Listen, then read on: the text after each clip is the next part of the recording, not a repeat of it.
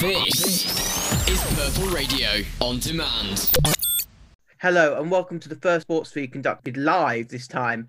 I'm your host Sharpie, and with, uh, today I'll be joined by Harry Tanner, Robert Morrissey, Ben Fleming, and Ella Bicknell when she does join us. Um, we've got a packed show for you today with football, NFL, rugby league, rugby union, boxing, as well as as a regular feature Ella's Olympics and also any other business. But first, the football news. Let's first talk about Arsenal. They beat Man United 1 0 thanks to an Aubameyang penalty. Who were the key players for Arsenal in this victory, Robert? Uh, I think all round it was, to be fair, it was just a very good performance by Arsenal. I think obviously Aubameyang was causing mayhem all game, and he really should have kind of converted earlier on. But it was just a good performance all round from Arsenal. I thought Bellerin actually played really well in this game as well, which um, kind of getting forward for that cross that Aubameyang should have scored. And Arsenal did play very well. Saka should have scored as well. However, I think this side, this game was more, in my opinion, United's failures than it was Arsenal's success. Now, Paul Pogba gave away the penalty. Ben, do you think this is indicative of his, of his performances for Manchester United, and do you think he'll soon be on his way out of Old Trafford? Um, I, I honestly, I'm not sure. Uh, I think what we've seen is that he's never really brought his best form to to United um, under any manager that's that's that's been there, and I, and I think that's been the case throughout. I think his, his best times at Juventus and even um, in the World Cup when he was at United playing playing France, they've there's there's there seems to be a better understanding when he's not played in that United team. Um, so it's a really weird one. Yeah, obviously he's not at his greatest game. He I thought he played one the other couple of games. I'm I'm more inclined to say that um, there's definitely a manager out there who can get the best of Paul Pogba in this United team.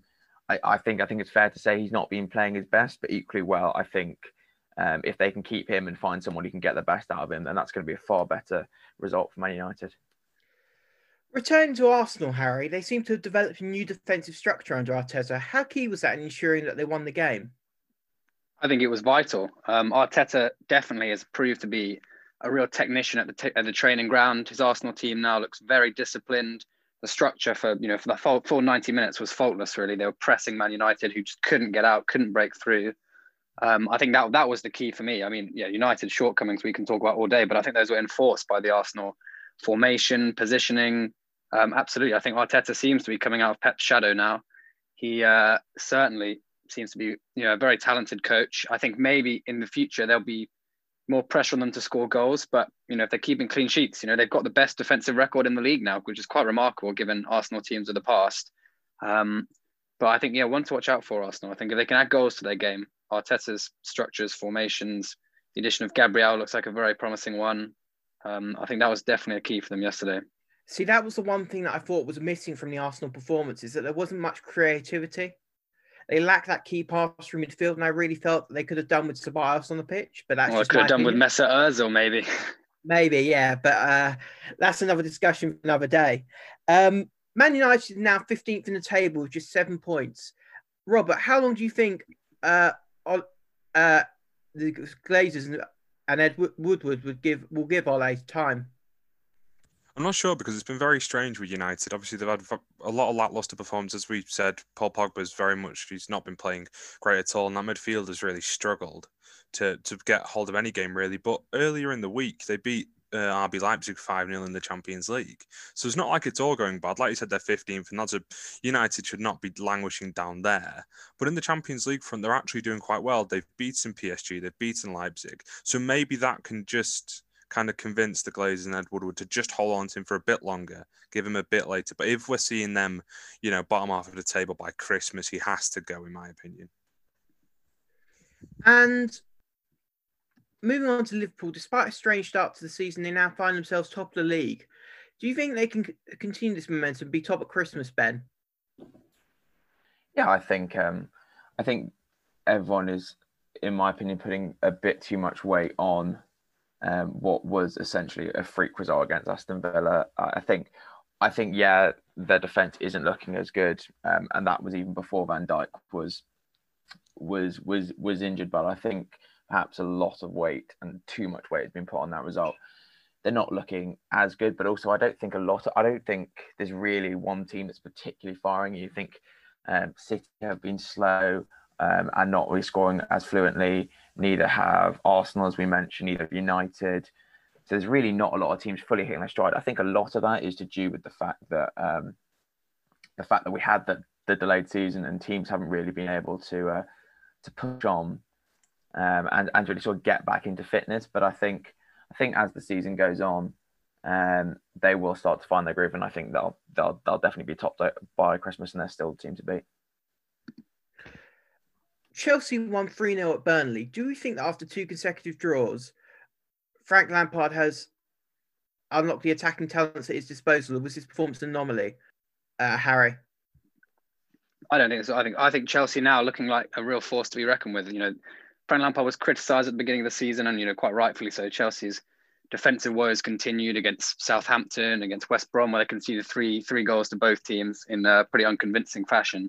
But um, you know, now uh, with Mendy in goal, the additions of Chilwell, Thiago Silva, you know, Mendy has only conceded one goal in his first six starts for the club. Um, you know, by comparison, when Kepa was in goal, his last six games for the club, they conceded 14. So I think certainly the addition of uh, Edouard Mendy, Thiago Silva, who's looked imperious at the back since signing from PSG, there are a lot of question marks over him when he arrived. Would he be you know, up to the pace of the Premier League, very physical, very quick, demanding league? He's looked absolutely commanding at the back.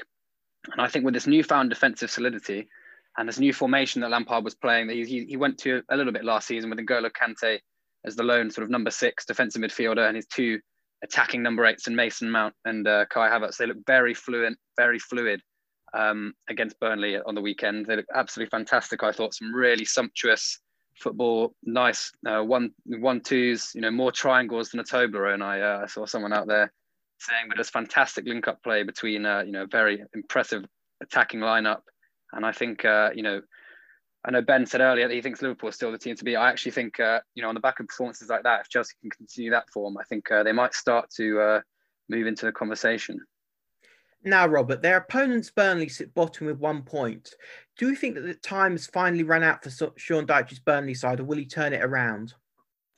I'm not sure. Obviously, we've seen this uh, a few times in seasons where they've really dipped off, but I do think uh, I, I, don't know if they'll have kind of the goal to sack him. That would be a lot given how much he's done. You know, he's brought Burnley from obscurity almost into Europe. So I don't know if they will sack him, but you could see definitely the point being made there, and it wouldn't it it wouldn't be a strange decision from the owners, and you know, especially with people like Sam Allardyce unemployed, you know, there's always somebody who can rescue you. But no, they have Burnley have just been really poor, and you you watch them and you think I don't know where they're gonna win. I don't know where they're gonna get goals from, and I, I don't know how the, their whole kind of structure of this kind of uh, good defense and then being able to maybe nick a goal or something just it clearly isn't working. There was an ashley barnes chance against chelsea and if they score that which they have to for the way they're trying to play then maybe it's a different story but they didn't he missed. And i think maybe time would be up again like i said about the other one christmas i think will be when they'll be looking to see. Maybe then he goes and you get somebody in like allardyce yeah, I mean, I can really see Sean. I really see Burnley struggling this season. They already are, and I think that Sean Dyche's time is starting to run out, despite having a pub named after him um, in Burnley. There, Newcastle beat Everton two one. What Everton lacking the creativity we've become accustomed to seeing them from this season due to the absence of both Richarlison and Rodriguez. Uh, ben.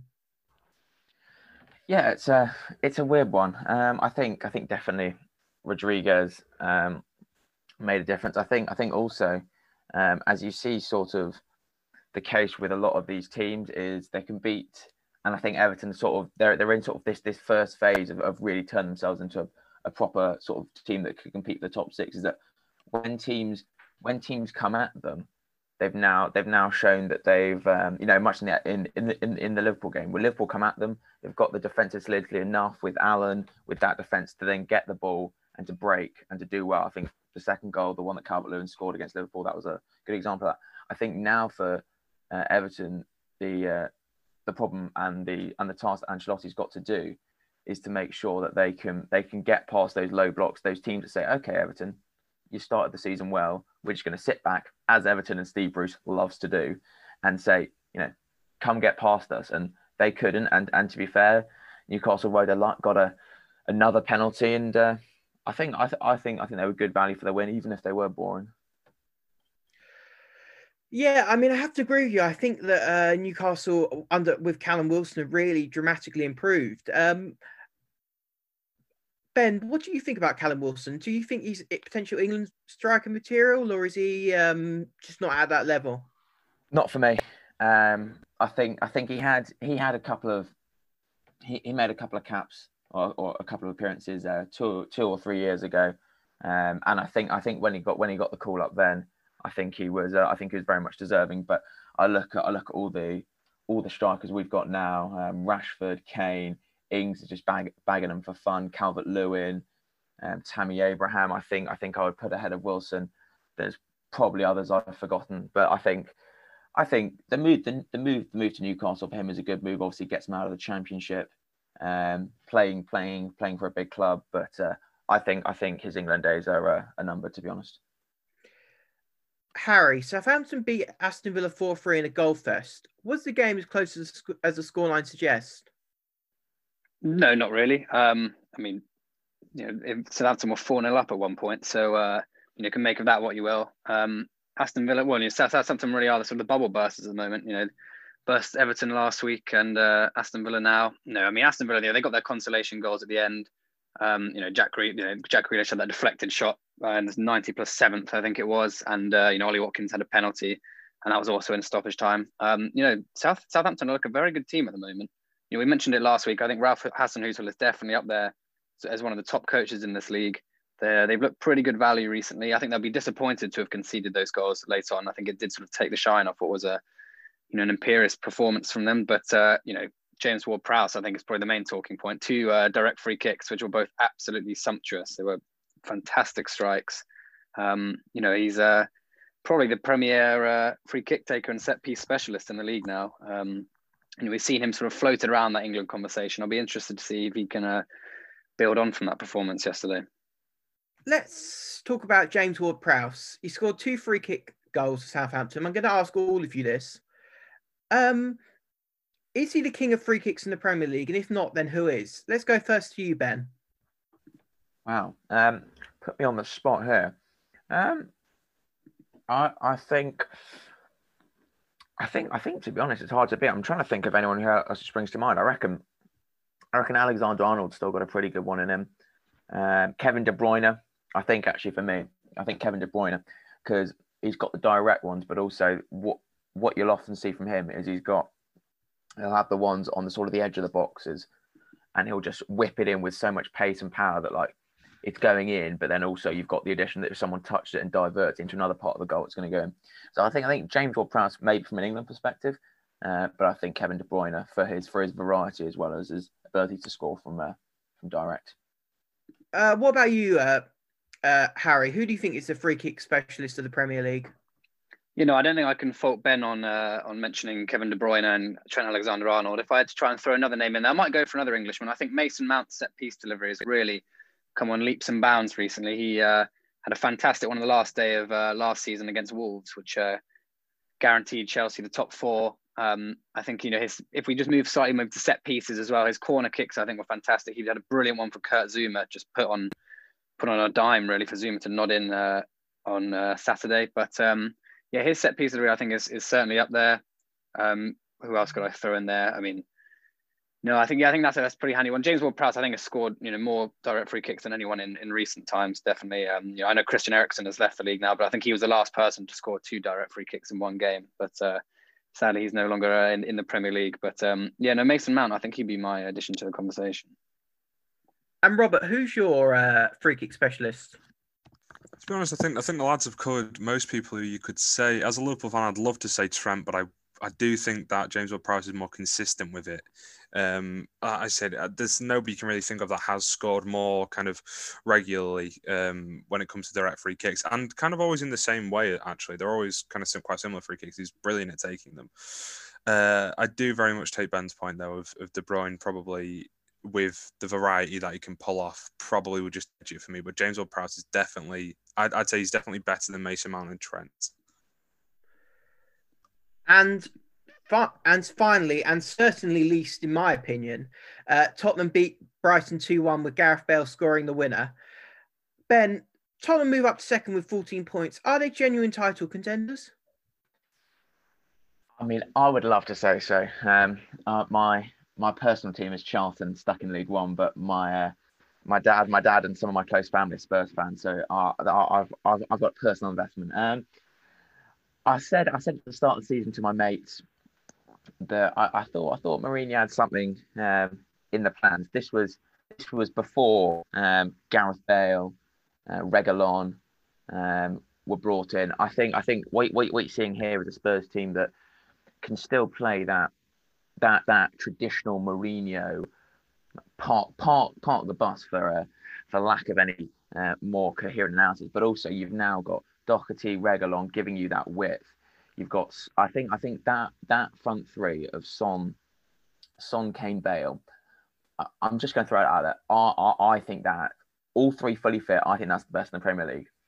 I think Højbjerg is is a really key piece of that cog. Um, and like with with Mourinho just leading them all, I I honestly think like let's not get ahead of ourselves. We're only seven or eight games in, but the signs are the signs are looking positive. And speaking about Gareth Bale, how key a player could he be for Tottenham, Harry?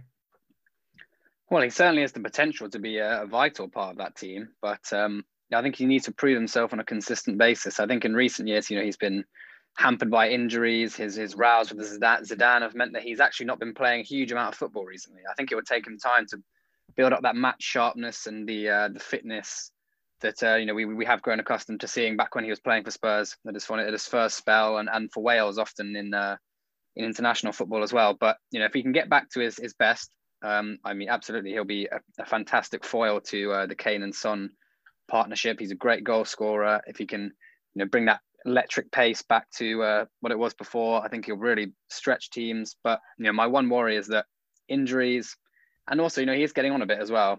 Um, I think he's 32 now. I might be wrong, but uh, yeah, no, I, I do. I, I'm not as uh, as positive as some people about it. I don't know quite what impact he'll have. It, it very much depends on how how fit he can stay. Were Tottenham unlucky to concede, considering there was an alleged foul to build up to Brighton's goal, uh, Robert?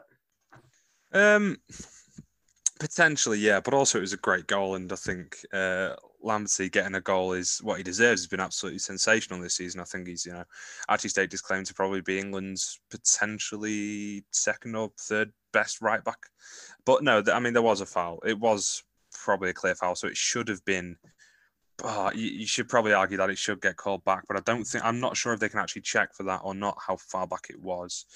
But yeah, yeah, you could say they're unlucky, but to be honest, they still won, and Brighton probably deserved one goal from the way they played. So I don't, I think it's pretty inconsequential to be honest. The women's FA Cup final between Man City and Everton did not fail to disappoint, with the game going to extra time with Man City prevailing. Who were the key players for them, Harry? Well, I think on both sides, I just quite make the point about the goalkeeping. I thought it was absolutely top level. Often, you know, goalkeeping in women's football over, over the years has been a source of, of criticism and ridicule.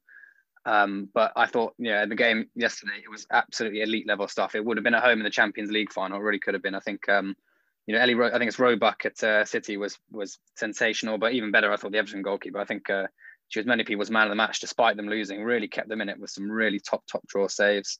Um, but obviously for City, I think Georgia Stanway was the, the main difference when she came off the bench. You know, scored the scored the goal that put them ahead in extra time. She, you know, she gave them something different. She gave them uh, a bit more cutting edge. You know, City had quite a lot of shots to that point, but they couldn't quite put the ball in the back of the net. Um, so Georgia Stanway probably made the made the impact. The women's game is going from strength to strength. What would you attribute this down to, Ben? I think, I think, I think, I think funding um, is a large part of it. You know, uh, we mentioned a couple of weeks ago um, the transfer the transfer fees that are going that are going into into bringing in the best talent. Um, but that's as as well as as the sort of fee suggests. Those are sort of ready-made talent. I think I think the money is also going into uh, into the grassroots, and so you're getting better players coming into sort of the the academies at earlier ages, and you're seeing um, better coaches, better um, anal- analysts, and I think I think just the whole game, like all the money that's getting pumped in, you know, these these women are, are athletes and great athletes, and if you put the time and, and the money into into get, getting the better resources, then then you're going to see what we're seeing now, and that is you know a really high standard of, of women's football. Thank you, everyone. That concludes our football section. We now move on to Robert's Rugby Roundup. The time is 5.20. And let's start with the Six Nations. The Six Nations concluded this weekend with England winning the title. They beat Italy. But I was a bit underwhelmed by their performance. What do you think, Robert? Yeah, I think especially the first half, they were quite underwhelming. We kind of got off to a bit of a stormer with Ben Youngs scoring a great try on his 100th cap for England with uh, a great support line off of Farrell, who'd received a great pass from Mako Vunipola.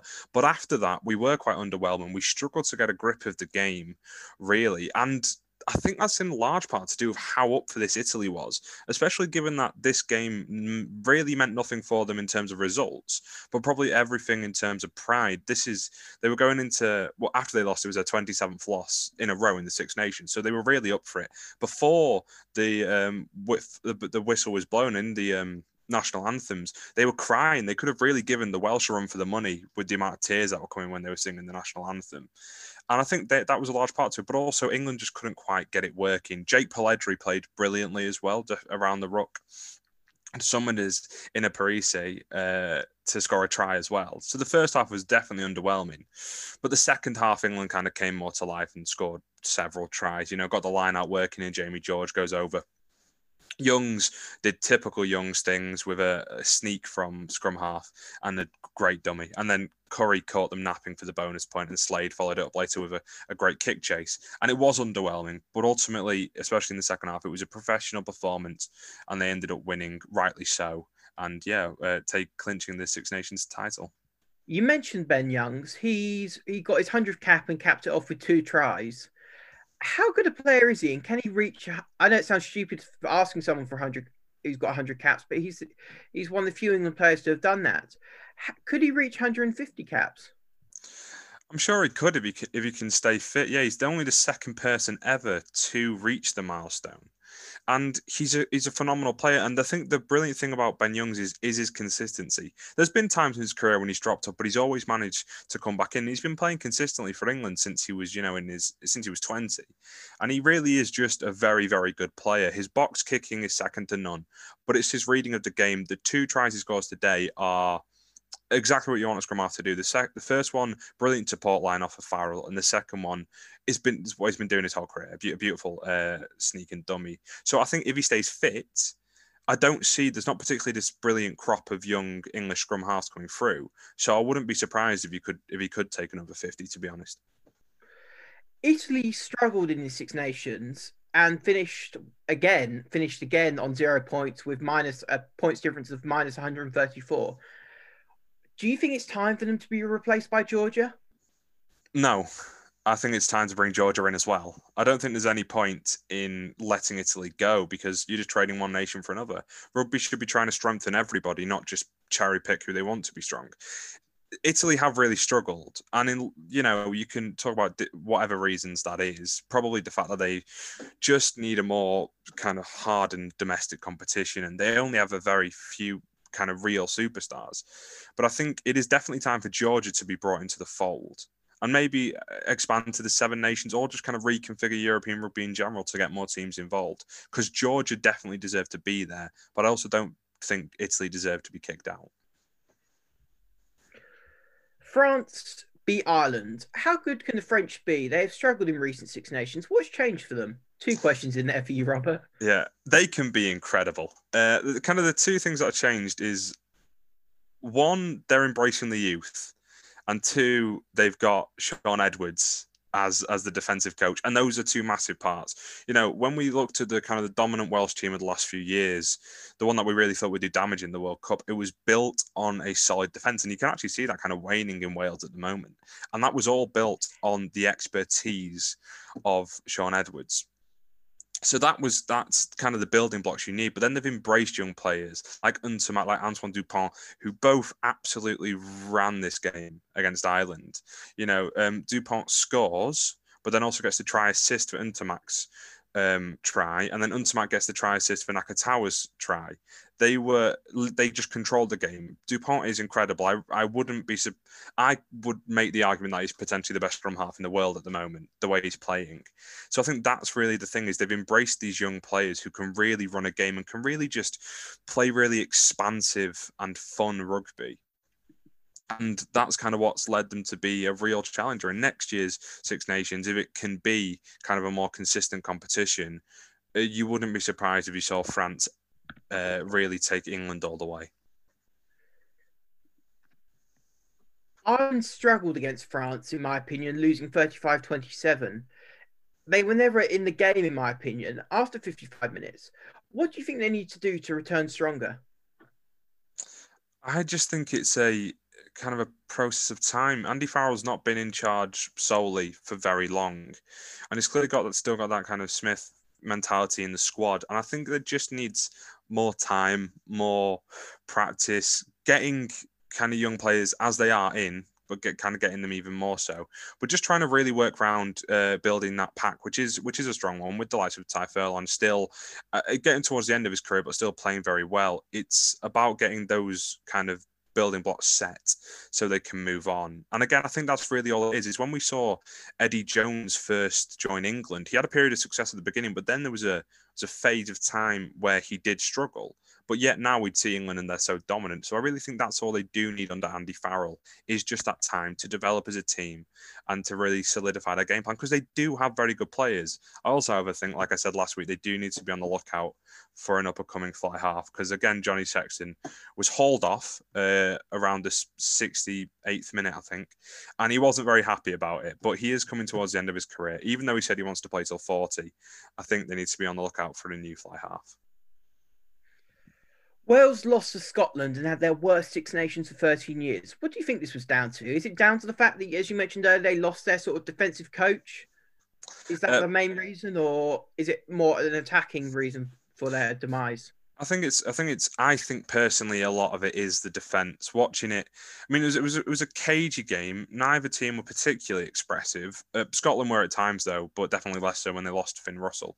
But it is. I think. I do think it's that defense. That's what they built everything on. Was uh, the game I think two years ago in the Six Nations when they beat England quite dominantly. It was that blitz defense that meant that no uh, England player had any time on the ball to really kind of drum anything up. That's just lacking now. You look at the defensive line and it's static. They're they're barely they're barely blitzing at all. They're kind of going more to um a drift defense and it's just not working. Their forwards aren't really getting into games. They were overpowered by the Scottish in this. And I think that is an issue. Obviously, there's issues in attack as well, but in attack, I do think they have good enough players. You've still got Liam Williams. You've still got, I think Lee Halfpenny actually had quite a good game. Dan Biggar. I think they've got the players in attack, especially in the backs. It's the defence where they are really struggling, in my opinion. Last but not least, Scotland finished fourth in a respectable showing for them. What do you think they need to do to finish higher up the table? I think it's just a matter of going again, to be honest, because I think this Scotland team were much uh, much improved from the team that we saw in the spring.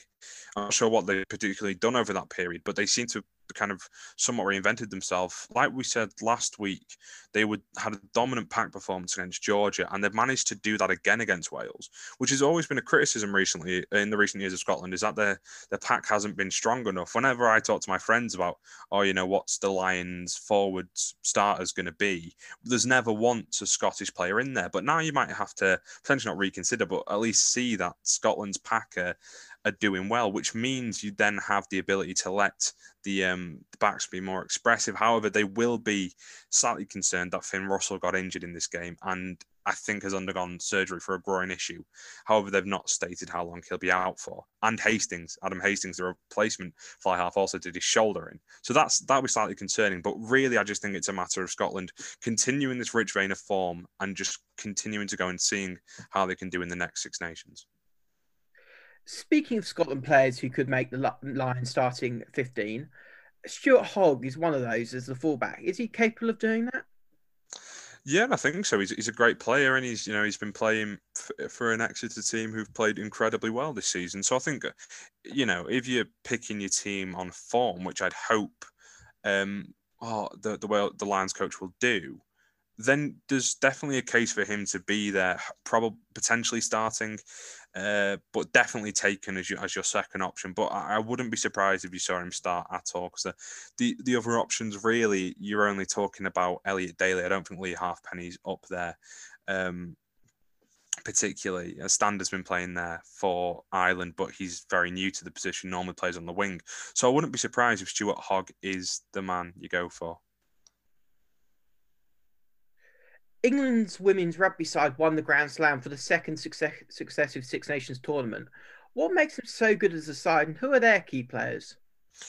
They're just dominant. I think a lot of it is to do with that newly kind of real professionalism in the women's game has a lot to do with it. And you know, they beat Italy 54 0 to, as you said, cap off a Grand Slam, but also a Grand Slam in which they need, they nilled three separate sides, which is so, so impressive. Emily Scarratt is, to me, their key man woman even. Uh, she's absolutely sensational. She scored in this game but again made an incredible break as well. And it was kind of they they really share it. They really share it. In this game there was not they won 54 nil but not one player scored twice which is quite unique you know you've not just got the winger scoring you've got a whole host of different players Bern at one point has an incredible try she's the tight head and yet she goes through and does an incredible step you know, it, it really was a brilliant game. Breach was uh, oh, she's the winger. She has been incredible all tournament. She's the tournament's top goal, uh, top try scorer. But really, it's just the whole team. The whole team can has so many playmakers in it and has so many dominant players that it's really the team, not any individuals. Switching codes, we move to rugby league and the Super League. We move into the final five or six games of the regular season. Who do you think will make the playoffs? Uh, it's difficult at the moment. You know, if it was a few weeks ago, I would have said Catalan potentially have a chance, which you I wouldn't normally say. However, they've really dropped off, and their uh, inability to actually play games has really hampered them. There was a stretch of three games which had to postpone for COVID reasons, and especially because you're going across borders. Um, so I think they're out of it. So really, I think it's going to be, in some ways, a bit of a boring top four if that's how they're sticking to. I've not seen the news today yet, but they were uh, today deciding how they're going to finish the season. And previously, it was a four-team a four-team playoff system. So if it was that, you'd probably I'd, you'd probably see definitely Wigan, St Helens, and Warrington. I think I think they're the top three, and then I think probably Leeds will be the ones under that.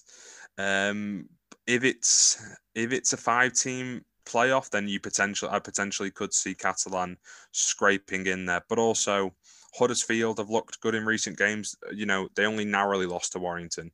Uh, and Hull FC also have been somewhat rejuvenated in recent games. So it really depends how they're going to structure the end of the season. But I think Wigan, St Helens and Warrington are nailed on uh, top four with potentially Catalan or Leeds following them. And sad news today for the Toronto Wolfpack. They got rejected from rejoining the Super League for the 2021 season. Is that the right decision? And do you think they will join the Super League again in the future? I think it's an absolutely shocking decision, to be honest. I'm, I'm really gutted about it.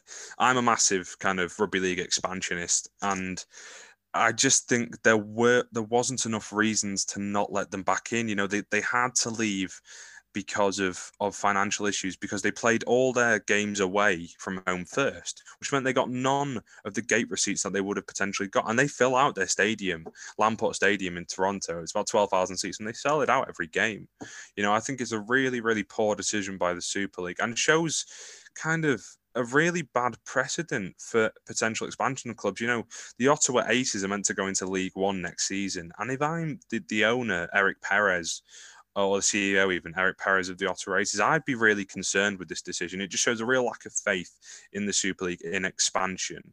Yeah, I, I do think it's a poor decision. Hopefully, because we're not sure what's going to actually happen to them now. Hopefully, Toronto can go to the championship and they're happy enough doing that. And hopefully, they can get back to the Super League. I think they were a really exciting team. You know, they hadn't got any points, but it was just an exciting prospect to have a Toronto team in the league. And they had Sonny Bill.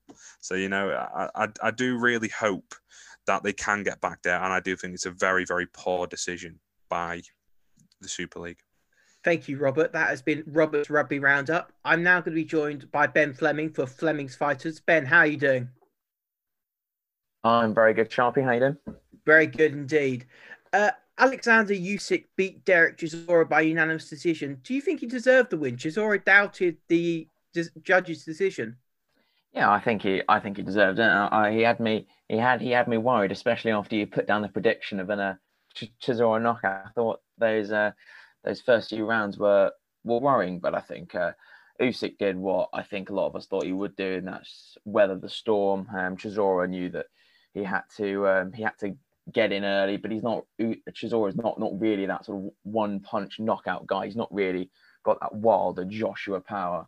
So his his best hope was going to be really hurt Usyk and try and sort of get him out there via accumulation. But uh, Usyk Usyk's um, fast enough to evade those punches. Took a few, but started to get his jab going. He's so light on his feet, moves so well. Um, still really moves like a cruiserweight, to be honest. Um, really hurt Chisora in the seventh. Could have really and probably should have really put put put more effort into that sort of eight, nine, ten, that final stretch. I reckon he could have got him out of there. Uh, for me, I probably had it eight eight rounds to four to Usyk. So I think um, I think a couple of those scorecards were perhaps a bit uh, perhaps a bit generous for uh, for Del Boy. What do you make of Usyk's performance? I mean, you mentioned he he uh, avoided the large punches from Derek Chisora, but what do you make of it in terms of comparing him to other heavyweights? Yeah, I mean, he is he is a mover. I mean, it's it's it's essentially he, he's branded as sort of Lomachenko, but big. You know, he's he's the Lomachenko of the cruiserweight slash heavyweights. You know, they've they've they've trained together. He's got very good am- amateur pedigree, much in the same way as uh, as Lomachenko does. Um, obviously, he's not um, going to come in with the size or the power advantage, but that's just natural given that this isn't his natural weight. You know, he came in I think it was three stone below Chisora. Um, yeah, it was. I think he was. I think he was. Um, I had a look today. I compared it with the weight that Joshua came in for the second Ruiz fight, and I think he was comfortably at least a stone and a half below that. So he obviously is going to have the power and the um, the size disadvantage. But I think I think he knew that, and his game is not about you know overpowering, getting inside, using the clinch to to win his fights. His his is sticking, moving, using that jab and um, and trying to get the job done by that. And I think he showed there um, he's got the skills to do it. My, my only issue would be against against a uh, a truly elite gun division who uh, who can last 12 rounds and and who punch a lot harder than than Chisora. He's uh, he's really gonna have to be perfect for 12 rounds, which is which is difficult um, in the heavyweight division. So, do you think he belongs in the top tier of heavyweights on the show? His performance against Chisora, in my opinion, he doesn't. I thought it was a bit of a lackluster performance. He, I expected better from a former undisputed cruiserweight champion, to be honest. Tough, tough critic, Sharpie. Tough critic. Um, yeah, I think, uh, I think, I think he, uh, I think, yeah, you can, you can, you can want better, and I think, I think he'll, he'll, he'll, he'll probably look back on that footage, especially around uh, seven, eight, and think, yeah, maybe, maybe I should have put on the gas finish my other, But this isn't this isn't a guy who's gonna you know have big you know clinch work just throwing bombs. He is he is a very you know very very very technical on how he boxes. So I think he belongs there. Um, I'd still like to see him fight at least once, if not twice more, before he fights for a title. I think I think Chisora is sort of in that sort of twenty to thirty. I'd like to see him fight someone in that sort of fifteen to to 10, maybe someone like a Povetkin, maybe someone like a Michael Hunter.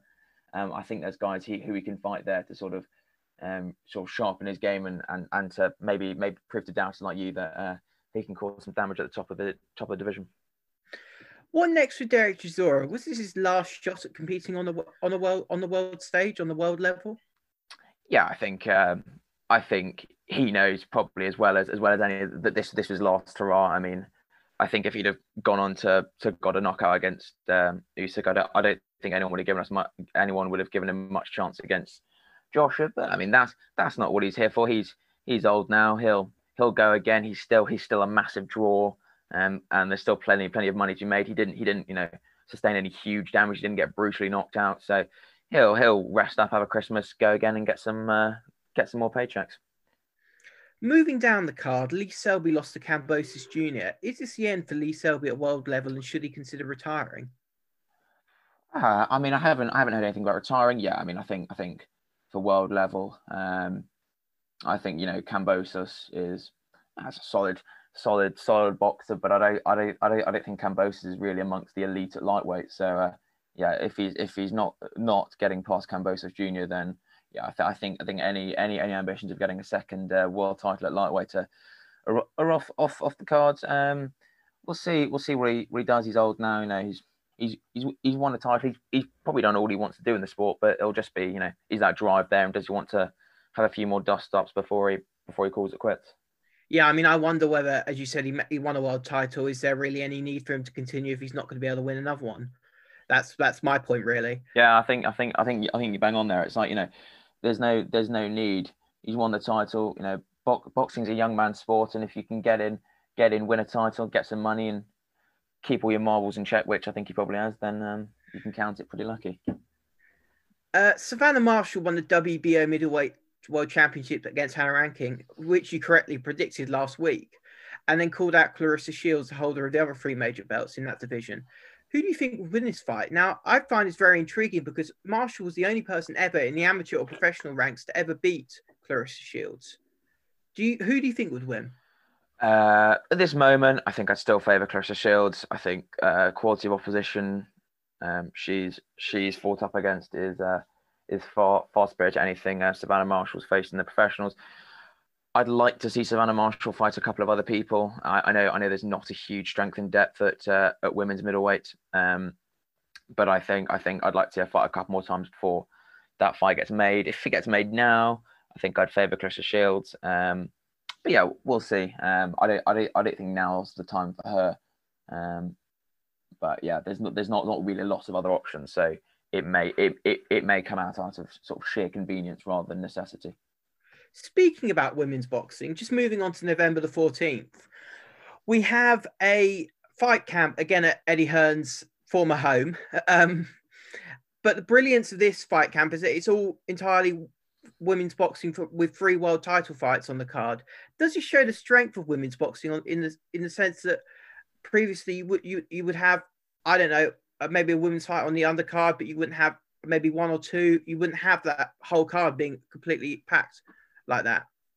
Yeah, I think it's a I think it's a great sign, and I think um, I think one of the things, especially um, looking back at um, Eddie Eddie Hearn's sort of matchroom matchroom camps or whatever they were phrased as, is is in those in those five fight cards there were two, sometimes some, sometimes three women's fights on there, and that's great. I think I think at, at, the truly elite level, you know, at, at the very world level, there are a lot of well, a lot there are there are enough um, good fighters in each division to make good fights. You know, you think um, Katie Taylor's had great fights with Persoon. Um, we mentioned just there Savannah Marshall and Claressa Shields at midway. The problem is, is there is a huge drop between the truly elite and the rest. And in much the same way that we were talking about uh, women's women's football early on, it just comes down to funding. If you get if you get the funding in, and there's a really good article I read a couple of months ago, which is um, talking about trying to get more women who who fight in the amateurs to commit to professionals because there's so much quality in the amateurs in the Olympics, but so many of the women there, you know, they're 28 when they win the Olympic gold or, or when they compete at the Olympics, and they want to go start families or there's not enough money in the professional scene so they don't they don't feel like they want to go into it. I think the key thing has got to be to to just strengthen that that that talent pool with funding and to try and make sure that if they want to um, that those people who, who who fight who fight the Olympics, those those women there, more more of them are coming over to the professional scene. Because if they do, then then, then there's going to be a burgeoning talent pool, and there's going to be a lot more great great fight cards like the one you mentioned. Moving to the United States, Floyd Mayweather's protege, Gervonta Davis, beat Leo Santa Cruz to become the WBA featherweight title and win a version of the WBA lightweight belt. The lightweight division is really hot right now with Davis, Lopez, Haney, and Garcia being the four major players. Who do you see as the best? Where would you rank them in one to four? Yeah, I mean this this this this fight happened at uh, super super featherweight. I'll first say um, if, if if if anyone listening and hasn't watched that knockout, do watch it. It is, I mean, it's a work of art. Santa Cruz throws throws the right straight. Gervonta slips to the left, comes up with a huge left uppercut. It's honestly an incredible knockout. Um, Gervonta Davis, he's small. He is small at super featherweight. He will be small at lightweight. He's obviously got the power he's sort he's sort of Tyson-esque in that he's like he's small but he's bulky, he's broad, um, fantastic body shots. He showed that against Santa Cruz. Personally, um,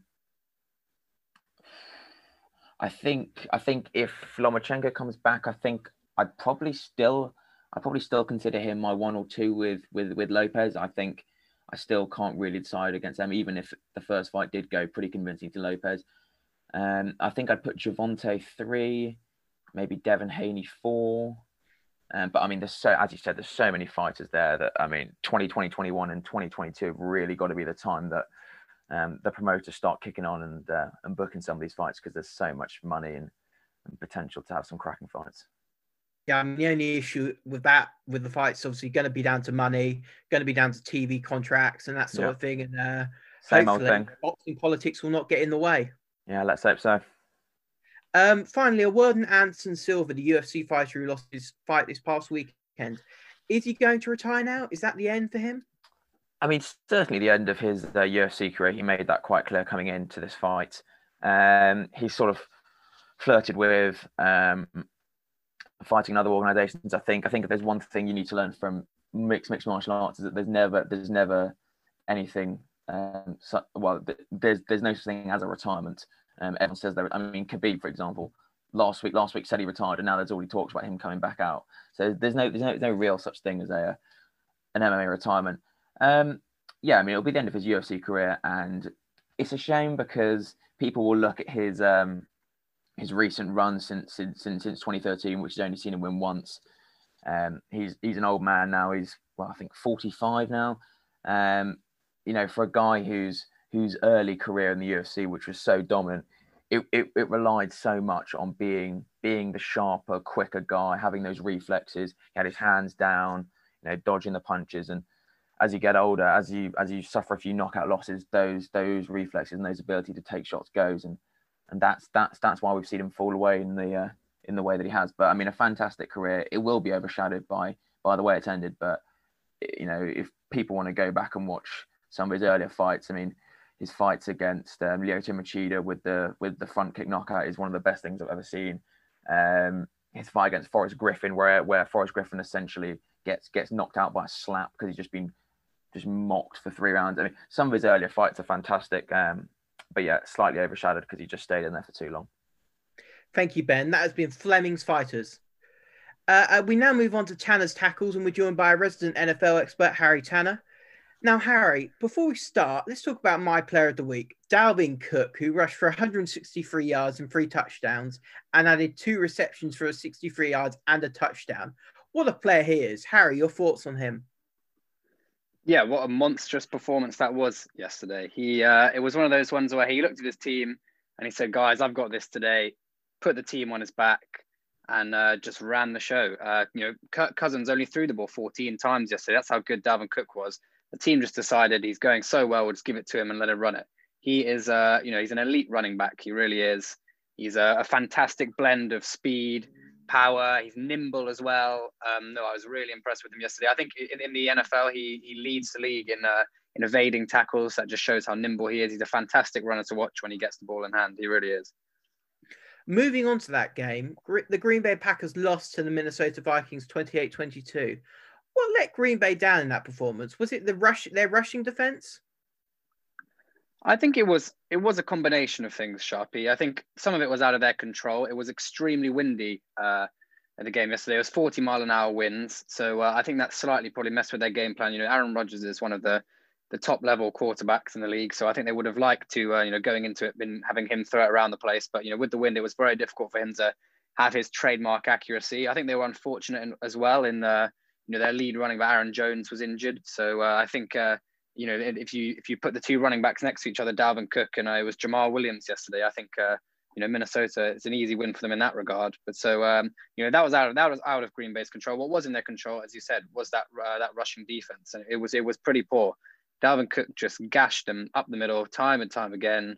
Um, it was it was quite worrying, and it's it's becoming a you know a repeating concern for Green Bay. It happened last season, and it's starting to happen again. Um, you know, Mike Tyson, he, he is famous for saying that uh, everyone's got a plan until they get punched in the mouth, and that seems to be the way it's going for Green Bay. When they're dictating the game, and they've got it in hand. You know, they look pretty, pretty, pretty hard to beat. But um, you know, we saw it yesterday. You know, they got punched in the mouth by uh, Dalvin Cook, and they didn't respond. The rushing defense just seems to disintegrate under under pressure. It's happened. It happened early the season, I think, against uh, Alvin Kamara. He did the same thing, and uh, I think it also happens throughout the whole Green Bay team. They seem to struggle against teams that are physical with them, teams that try and push them about. They can they can get bullied when uh, they come against this physicality. That happened against Tampa Bay, definitely, and it happened last season as well. I recall uh, when they played San Francisco, they got absolutely battered by them, and they had no response to the physicality that other teams bring bring to them. So I think um, you know they're one of the worst tackling teams in the league. They keep missing open field tackles, which I'm sure you know, Sharp, Sharpie. I'm sure Coach Rooney and Coach Ketch have told you at the Saints how important you know uh, making your open field tackles are. So uh, exactly, if they if they keep missing those, then they're they're going to really struggle. So um, I think it's about bringing that physicality. You know, Matt LaFleur's got to give them a bit of a talking to, and they can't be beaten by uh, such uh, physical, intense performances again. Another game, another mistake by Cam Newton as he fumbled the ball against the Bills. Will the Patriots be looking to the draft to get a young quarterback as a replacement for him, as they have now lost four in a row? Yeah, we discussed this a bit last week, didn't we? And uh, I, I thought had thought maybe they'd uh, be looking to uh, tank, and actually, surprisingly, they were in that game for the large large part of it against their divisional divisional rivals, the Bills. Um, you know, had Cam not made that mistake at the end, they they could very well have, and they probably should have uh, gone on to win that game, which would have, you know, been a very different story. But as it is, you know, it's a game of fine margins, and after dropping that, I think uh, Cam might have sealed his fate. He might uh, he might be looking at the bench uh, from now on. Yes, and and then that that leads to questions of who are they going to replace him with. They'll be definitely be targeting um, a new young quarterback from the draft, but the difficulty for them is you've got to get worse to get better sometimes. And uh, their record at the moment, they're heading for, I think they're predicted the eighth pick in the NFL draft. And that might be a problem because the three best quarterbacks might be off the board by then. And they might be left, you know, going for a sort of sub elite player. As we mentioned time and time again, Trevor Lawrence will be gone with the first pick. Justin Fields from Ohio, he'll be gone probably in the top three picks. So that leaves them probably targeting, uh, you know, guy called Trey Lance. I think he's at North Dakota State. He's uh, you know, he's come onto a lot of people's radar recently, and he does look like he could be a talented player. So he'll certainly be uh, probably be New England's target, but that probably involves them losing some more games. You know, if they pick up a couple of wins here and there, it will leave them with a you know a draft pick where they're not going to be getting the elite talent that they're looking for. So um, it's a difficult question, but I imagine Bill Belichick might be looking at tanking, like we said last week. You never know. I mean, uh, Patrick Mahomes has picked at number ten for the uh, Kansas City Chiefs, and look how he's turned out. Well, and Tom Brady, they, they have experience yeah. in uh, New England. Sixth round pick, Tom Brady. So maybe Bill Belichick's got his eye on someone already. You never know. Cincinnati beat Tennessee in a shock result. Joe Burrow, the number one draft pick, shone for the Bengals. Do you think the Bengals have got a franchise quarterback in him? It's difficult to say. You know, it is very early on in his career, but the the first signs have been really positive from Joe Burrow. Um, he's not surrounded by much talent, really. Um, Pro Football Focus, uh, you know, they're they're the stats gurus in uh, American football, and they they rank his offensive line. The guys are meant to be protecting him as the 29th out of 32 teams. So uh, he's not got much support. He's got people running after him all week. Um, you know, I think he had four out of his five starters missing in the uh, offensive line, but uh, he didn't get sacked once, and I think that really shows his toughness and his escapability. Uh, you know, inside, outside the pocket, didn't get sacked. I thought that was very impressive. Yeah, I think he threw 26 for, for 37 yesterday, two touchdowns. And then, no, it was a fantastic win. He showed great leadership. I think that's something that people are talking about around the team. Where such a young man, he's got you know, a bit of an old head on his shoulders. He really is um, a great leader. He shows experience beyond his years. Um, I think Cincinnati at the moment will be very pleased with the with their pick. I think he's he, he's third in the league for passing yards, which you know for a, a rookie, as I said, with not a huge amount of talent. You know, he's got some good good wide receivers um, around him in uh, in you know Tyler Boyd, and he's got Joe Mixon in the backfield, who you know has been injured the last couple of games, but uh, he's you know he's made the most of that, um, and I think they'll be pretty pleased with that. Definitely, Cincinnati. I think he could definitely be a franchise. The Dallas Cowboys lost again to the Eagles. Do you think they will pay Dak Prescott big money next year, as we've seen how badly they have struggled without him? Well, you probably would have assumed so, but that injury that we, you know, we, we mentioned a few weeks ago has really put a spanner in the works because you know committing a lot of money to someone who's uh, who's on the shelf at the moment is not always the the wisest thing to do, and I think they'll be concerned about putting up the big bucks for someone who uh, then you know, we can't guarantee will even be fit for the start of next season. They have definitely struggled without him, but uh, I don't think quarterback play has been their their biggest um, their biggest failure so far. We've talked about you know coaching, their defense. You know, week in week out, we're always talking about the Cowboys because they've uh, you know they're they're not really getting it done. Um, I think you know as we've talked, you know, the, the questions you've asked me last couple, you've asked me about Joe Burrow, Cam Newton. We're talking about quarterbacks because that is the most important position on, on a football field, and you've got to have someone who can get it done week in week out. If you don't if you don't have a you know above average quarterback, you're not going to be getting to the Super Bowl anytime soon. And I think uh, Dak Prescott probably is one of those players. So it wouldn't surprise me if they did pay him. But the struggle is he's owed lots of money. You know, um, I think uh, the way the rules work that he's heading for about 22 percent of their of their uh, cap space next year, which is a phenomenal amount of money to be spent on one player. Given they've got to pay another another 52. So um, I think Jerry Jones will have a think about it. He's uh, he's an experienced uh, experienced owner and GM, but uh, you know he's made a few he's made his fair share of mistakes. So I'll be very interested to see where that goes. Um, but you know it's hard to say with Dak injured. A big question. Let's go f- through all the divisions and see who we think will win them. We're nearly we're about halfway through the season.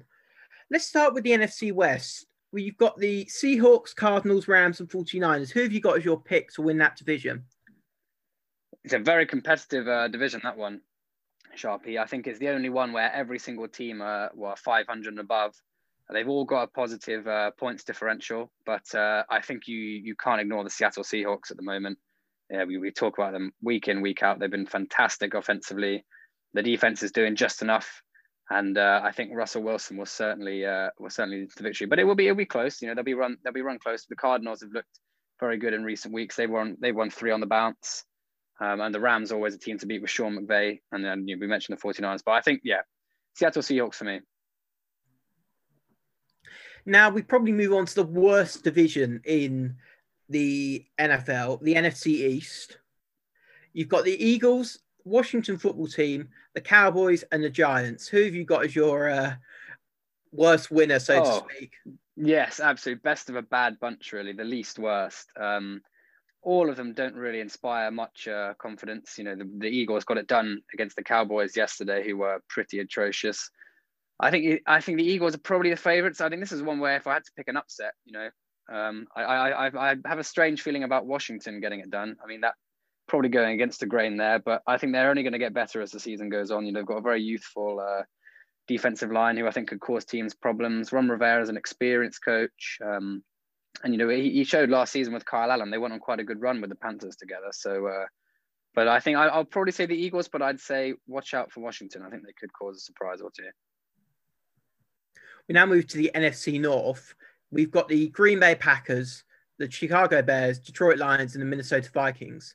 Now, this to me is quite interesting because the, the Bears lost last night, the Packers lost last night, and the Vikings beat the Packers. Yeah, I know that, that they've they've certainly mixed it up there. You know, if, you asked me last week, I would have spoken with a bit more confidence about it. But um, definitely, it's been an, it's been an interesting week. I'd I'd still say the Green Bay Packers. You know, I mentioned their big weakness at, uh, against physical teams, and I'm sure teams will try and exploit that from now on. But uh, no, the way I look at it, the, Pan- the Packers are the team to beat. Chicago Bears have played good defense. I thought they were unlucky last night against the Saints. You know, it was a tight run game, went to overtime, and they uh, they got bested there.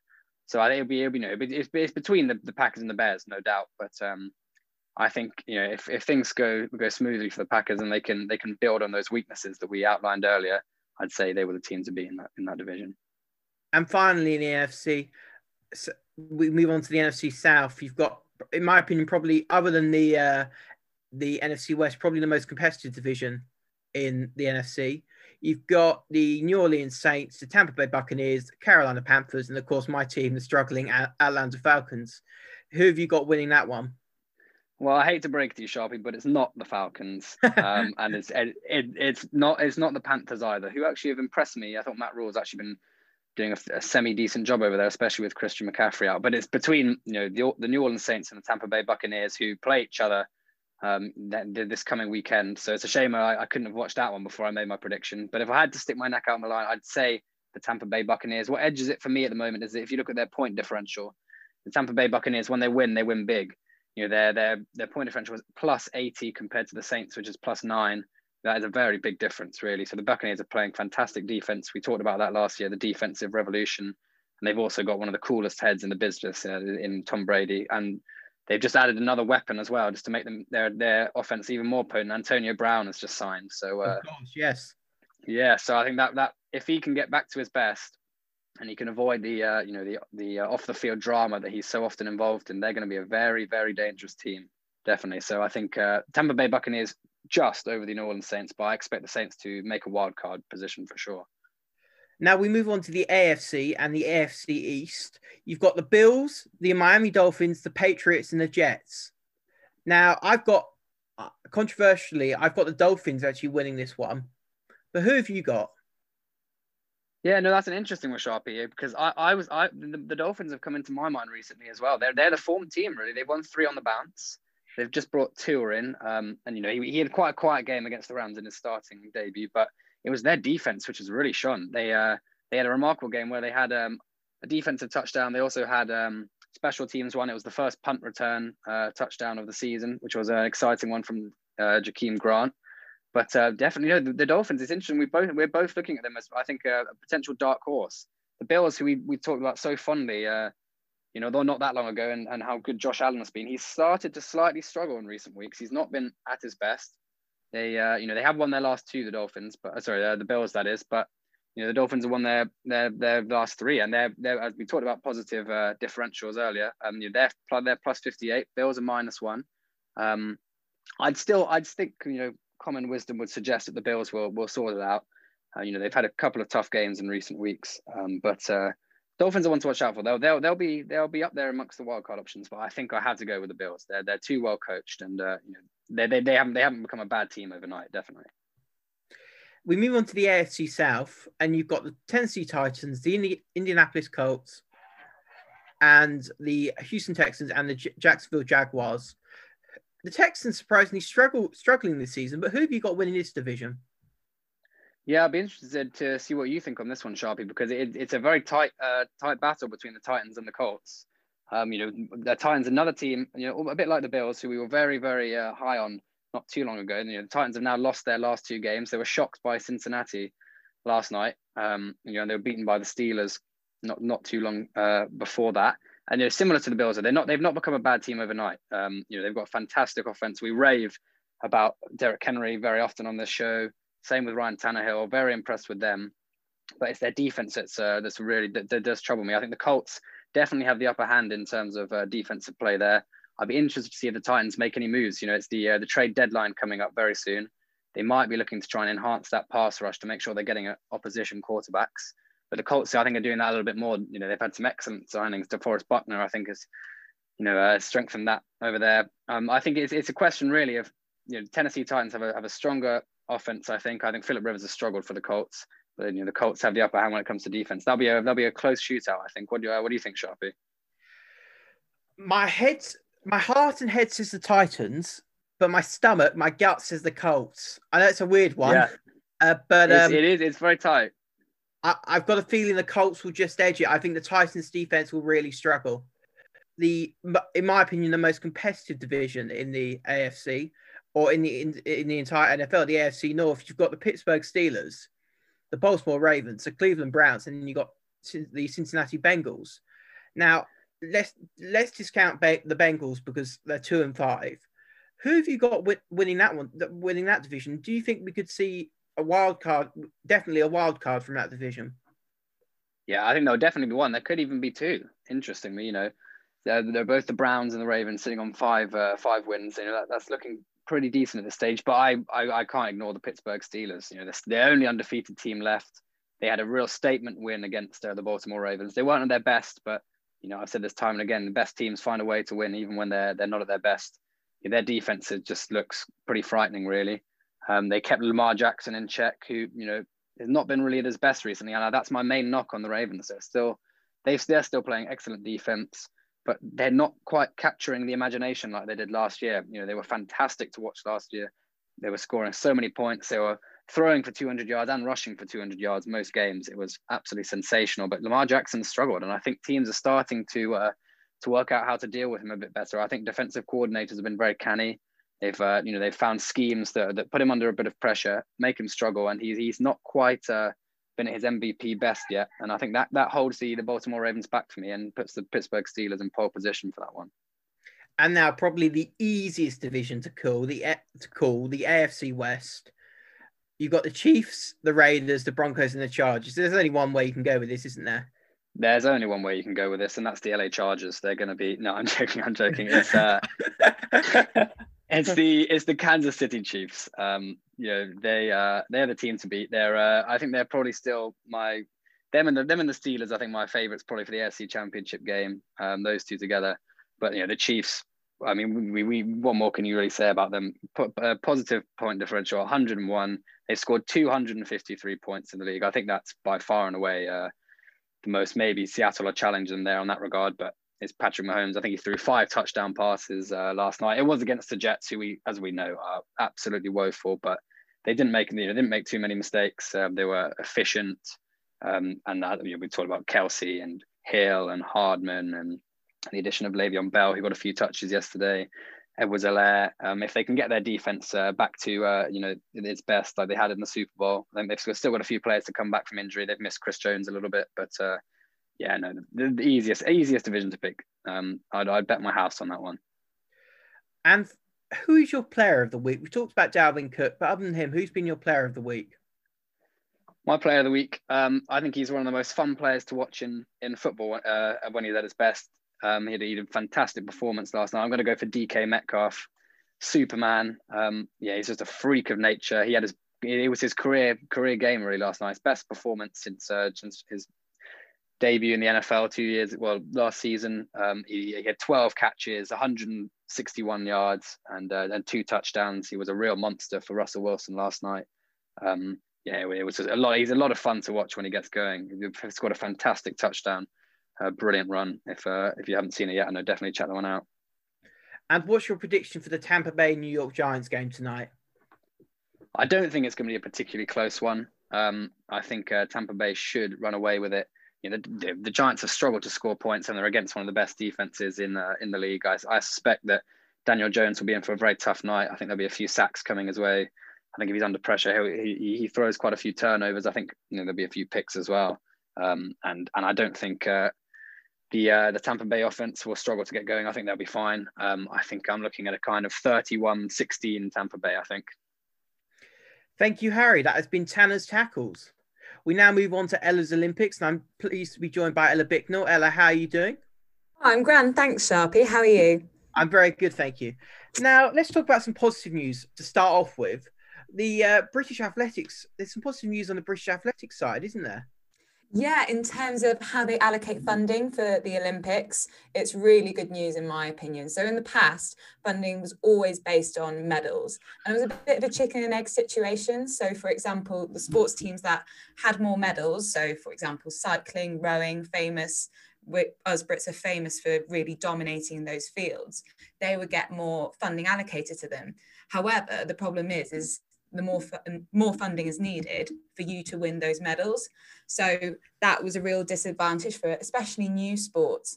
And as more new sports are added to the Olympics, I think this has been a growing issue.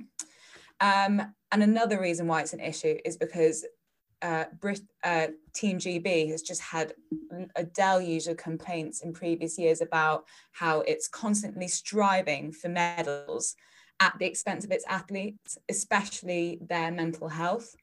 And that's not just Team B, Team GB, that is like across the Olympics, across many countries.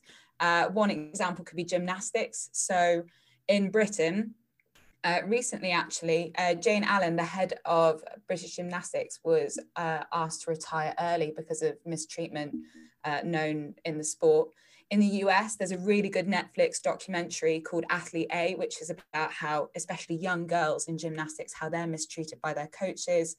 And then there's a lot of secrecy in the, um, from the Chinese and the Russians about how they treat their gymnasts. But it's um, you can there's been a lot of um, allegations towards them as well. And it doesn't stop at gymnastics. So a recent survey by UK Sport said that 49% of um, all British Olympic and Paralympic athletes believe that there are um, consequences for people behaving inappropriately in um, Olympic sport, which means the majority think there isn't. So that is really worrying news. However, the way that these funding changes um, have come about is that more money is going to be allocated towards the holistic side of sport. So, um, to quote Simon Morton, the funding agency's chief operating officer, they're going to aim on supporting development of athletes as, as, a performer, but also their ambition in a high performance setting, but also to add to a richer experience of participating in the sport. So it's not just about winning, it's also about how um, Team GB wins in the Olympics, which I think is really good. Um, that's one change. The other change is that usually, um, this surprised me. I listened to a talk by Lizzie Yarnold, who's the um, gold medalist skeleton uh, winter Olympian. Uh, she said that funding is only allocated every four years. So what happens is uh, Team GB decide how much funding each sport gets, depending on how well they do, how well they do at every Olympics. Whereas now it's going to be every 12 years, which is really good because I think they can plan for the long term and think about, oh, how many medals are we going to get in eight years' time and 12 years' time, which I think is just going to benefit uh, Team GB's performance in the Olympics in the long term. I mean, luckily for them, they're not like me with their student loan, and if they got given it all three years in advance, they would probably use it all at once. let's move on to um, uh, some more some controversial news. Some, there's been some drug tests failings or drug tests missing drug tests uh, uh, when it comes to certain athletes. Can you give us a bit more information about that? Yeah, so the big one is um, the 2019 World 100 meters champion Christian Coleman, who was a big, big Olympic hopeful, um, actually. And as you know, the 100 meters is like the pinnacle of the Olympics. And he won't be participating this year because the 24 year old will be suspended from, um, well, from, it's from May 2020 right until the Tokyo Olympics because he's missed three drugs tests. Um, he's, he says he's innocent. Um, he's only missed them, so he hasn't actually failed that. He hasn't failed them. There's no evidence there. But it's kind of disappointing that he would miss those drug tests. I understand that it's um, it's a really difficult process for any athlete to go through, constantly being tested for drug use. They have to really watch their diet, etc. But it has to be done because you can't have this kind of unfairness in the sport. You can't have doping in the sport. And it's a shame that uh, the Athletics Integrity Unit had to um, disqualify him. Um, they said his actions were really careless and reckless. He missed one drug test, for example, because he was Christmas shopping. which is I mean just, that is just ridiculous. It's just a shame, isn't it? Um, on the other hand, uh, Daniel Wanjiru, who won the London Marathon back in 2017, he's been banned because it's been proven that he was doping. So he's taken 16 drug tests in a matter of two years between 2017 and 2019. On the 14th test, uh, the results shown that his hemoglobin levels were just astronomically high.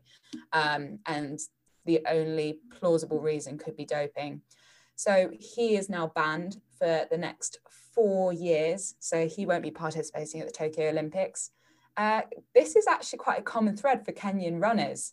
Um, so other examples of Kenyan runners that are banned due to doping would be Jemima Sumgong and former world marathon holder Wilson Kipsang. So Kenya is getting a lot of criticism in terms of marathon running. However, before I know this isn't on the note of um, doping, in positive news for Kenya, um, Peres Jepchirchir just won the um, ladies' world half marathon. Not only did she win, she broke the world record. So she ran that 13.1 miles in one hour five minutes and 16 seconds, just narrowly beating um, the German who came second place by two seconds. It was a really good race. So that's good news for Kenya. Yeah, I mean, that is good news. It's a bit disappointing for me because it normally takes me an hour to walk there and back from Eden Castle, but that's another story entirely. Um, speaking about drug tests, I'm going to pose a controversial question to you.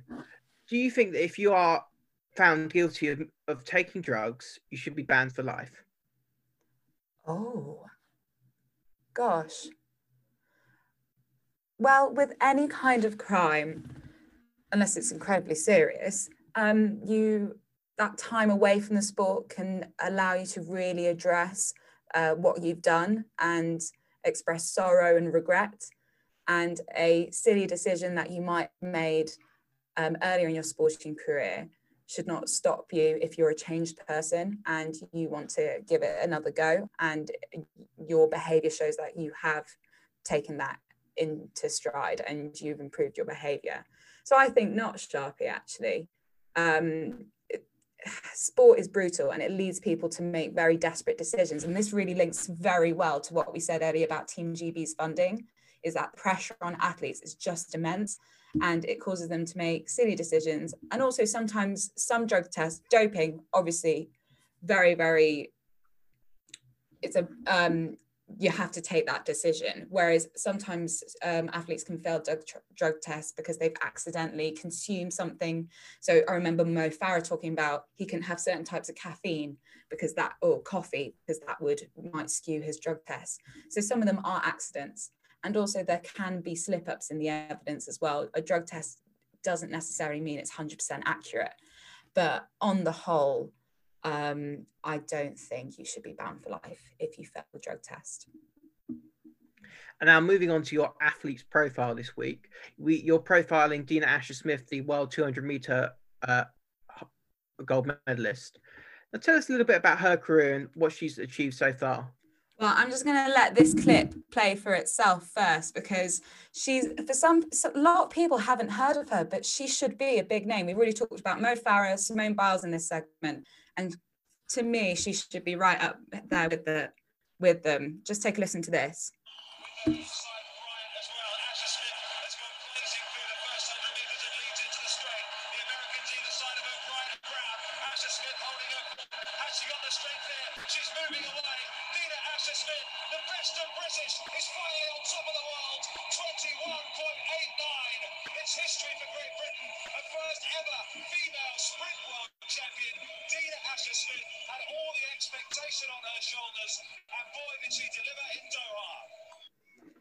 Think that's just an example about how brilliant she is because she's currently Britain's fastest woman and the fastest female Britain has ever had. So she was part of the 4 by 100 meter relay team that brought back a bronze in the 2016 Olympics in Rio. Since then, she's gone to win a gold at the 2018 European Championships in the 100 meters, 200 meters, and in the relay. And then in 2019, a gold medal in the World Championship for the 200 meters. So yeah, she's formidable and I think a real favourite Tokyo. Uh, Michael Johnson backs me up on this. He said um, the other day that all the other athletes will have Dina Asher Smith in mind as they prepare for the Tokyo Games. And you mentioned her chances. What are her chances in the individual events that she's doing? So the 100 and 200 meters. Who are our main competitors? Ooh, um, I don't know their main competitors by name. The Americans, and the Jamaicans always have a strong field in that discipline. Um, but when she was being, when Dina Asher Smith was being interviewed about the postponement, she said that she was actually really grateful for it, even though she felt she was in the best shape of her life. And she thought it she thought her initial reaction would be real disappointment because gyms would have been closed, tracks would have been shut, she would have had no access to a physio, her whole life was being turned upside down. Yet she said it didn't upset her the way she thought it would because she had more time to prepare and more time to get an advantage over the other athletes in the field. Thank you, Ella. That has been Ella's Olympics, and it's been a brilliant segment. I really enjoyed it. I thought it would be a really quiet segment over um, the next few months because, of course, coronavirus, but it's just more and more news stories keep on coming forth about the Olympics. So, really glad to have this segment, Sharpie. Thank you. Thank you very much for it, Ella. Um, let's move on to not my favorite, but one of my one of my favorite segments of the week. Any other business, and I, this is where where I ask all my all our pundits a question about what sort of sporting world would they like to see. And this week, we um we uh we we we hit a controversial topic. Um, in the unlikely instant that I do resign, who would you which sports person would you like to see me being replaced by as co-head of sports feed? I'm going to move on now. Move on to Robert. To start off with for this one. Robert. Eddie the Eagle Edwards. Just simple one. So, yeah. One one sentence answer. Yeah, just a bit of a character. I feel like it'd be fun. I don't think he'd have any idea what he's doing, but it'd just be a laugh. bit like me. Um, um, Ella, we now move on to you. Who would you like to see me being replaced by? First of all, Sharpie, I just need to ask, are you okay? Yeah, I'm okay. I'm okay. I'm not resigning. Don't worry. Oh, good. Oh, good. Because I wasn't sure whether or not this would be self deprecation because we're just going to replace you or self gratification um, because, well, my answer is no one can replace you, Sharpie. No one can. you. Well, you're Durham. You're a Durham student. You've got involved in Durham sport, but you've just consumed sport all your life, and you've just been great. I I love you as our pre- main presenter. So, also, I'm trying to win. So, just gonna No, but yeah, just trying to elbow myself in there. Which sports person would you truly pick? You know me, I love Clare Balding, but then again, I she's not a Durham girl, so I still love Clare Balding. I just want to chat to her all day. What about Gabby Logan? Because she's from Durham. She's Oh yes, yes. Did, did she? She went to Durham, didn't she? Yeah, get Gabby Logan, Logan, get Jeremy Vine because he went to Hatfield. I'm trying to think if anyone else in the world of sport um, came to Durham. I swear Durham's had a great load of cricketers and rowers. Chris Oti. Yeah, yeah. Jonathan get- Edwards. I feel like we should get collaboration going. That would be a really, really good sports feed. Thank you, Ella. Ben, who would you like to see me being replaced by? Yeah. F- firstly, I'll, I'll I'll call out those those underhand sycophant tactics from from Ella of them. I mean, absolutely just outrageous. You know, talk about spirit of the game. I mean, just sharp, sharply. Like, I, lo- I love you, but I mean, if we're talking, if, if, if we're talking anyone in the world, then I, I reckon you know, question of sport. He's been given the boot. Let's bring Phil Tufnell in. He's got he's got the chat. He makes Good everyone one. laugh.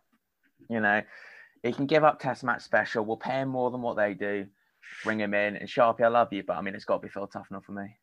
Thank you, Ben. And finally, but certainly not least, Harry, who would you like to see me being replaced by?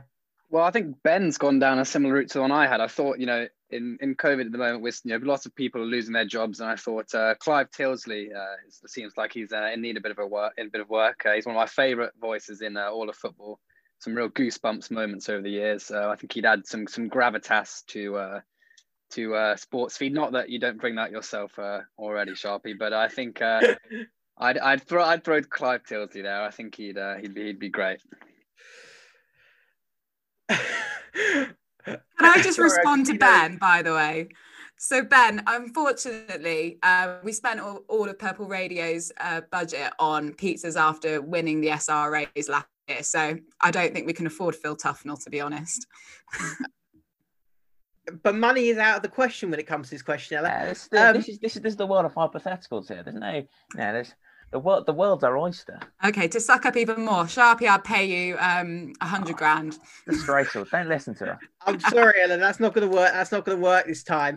Um, I'm gonna have to. Go, I'm gonna have to go with Ben. Ben's answer. I absolutely love Phil Tufnell. I think he's absolutely hilarious, and I thought it's a real shame he got kicked off of uh, um, the question of sports. So Ben, you are this week's any other business winner. Cheers, lads. And thank you, eh, thank you everyone who will hopefully listen to this. I've been Sharpie. I've been joined by Robert Morrissey, Ella Bicknell, Ben Fleming, and Harry Tanner. Arrivederci. Purple Radio Podcasts.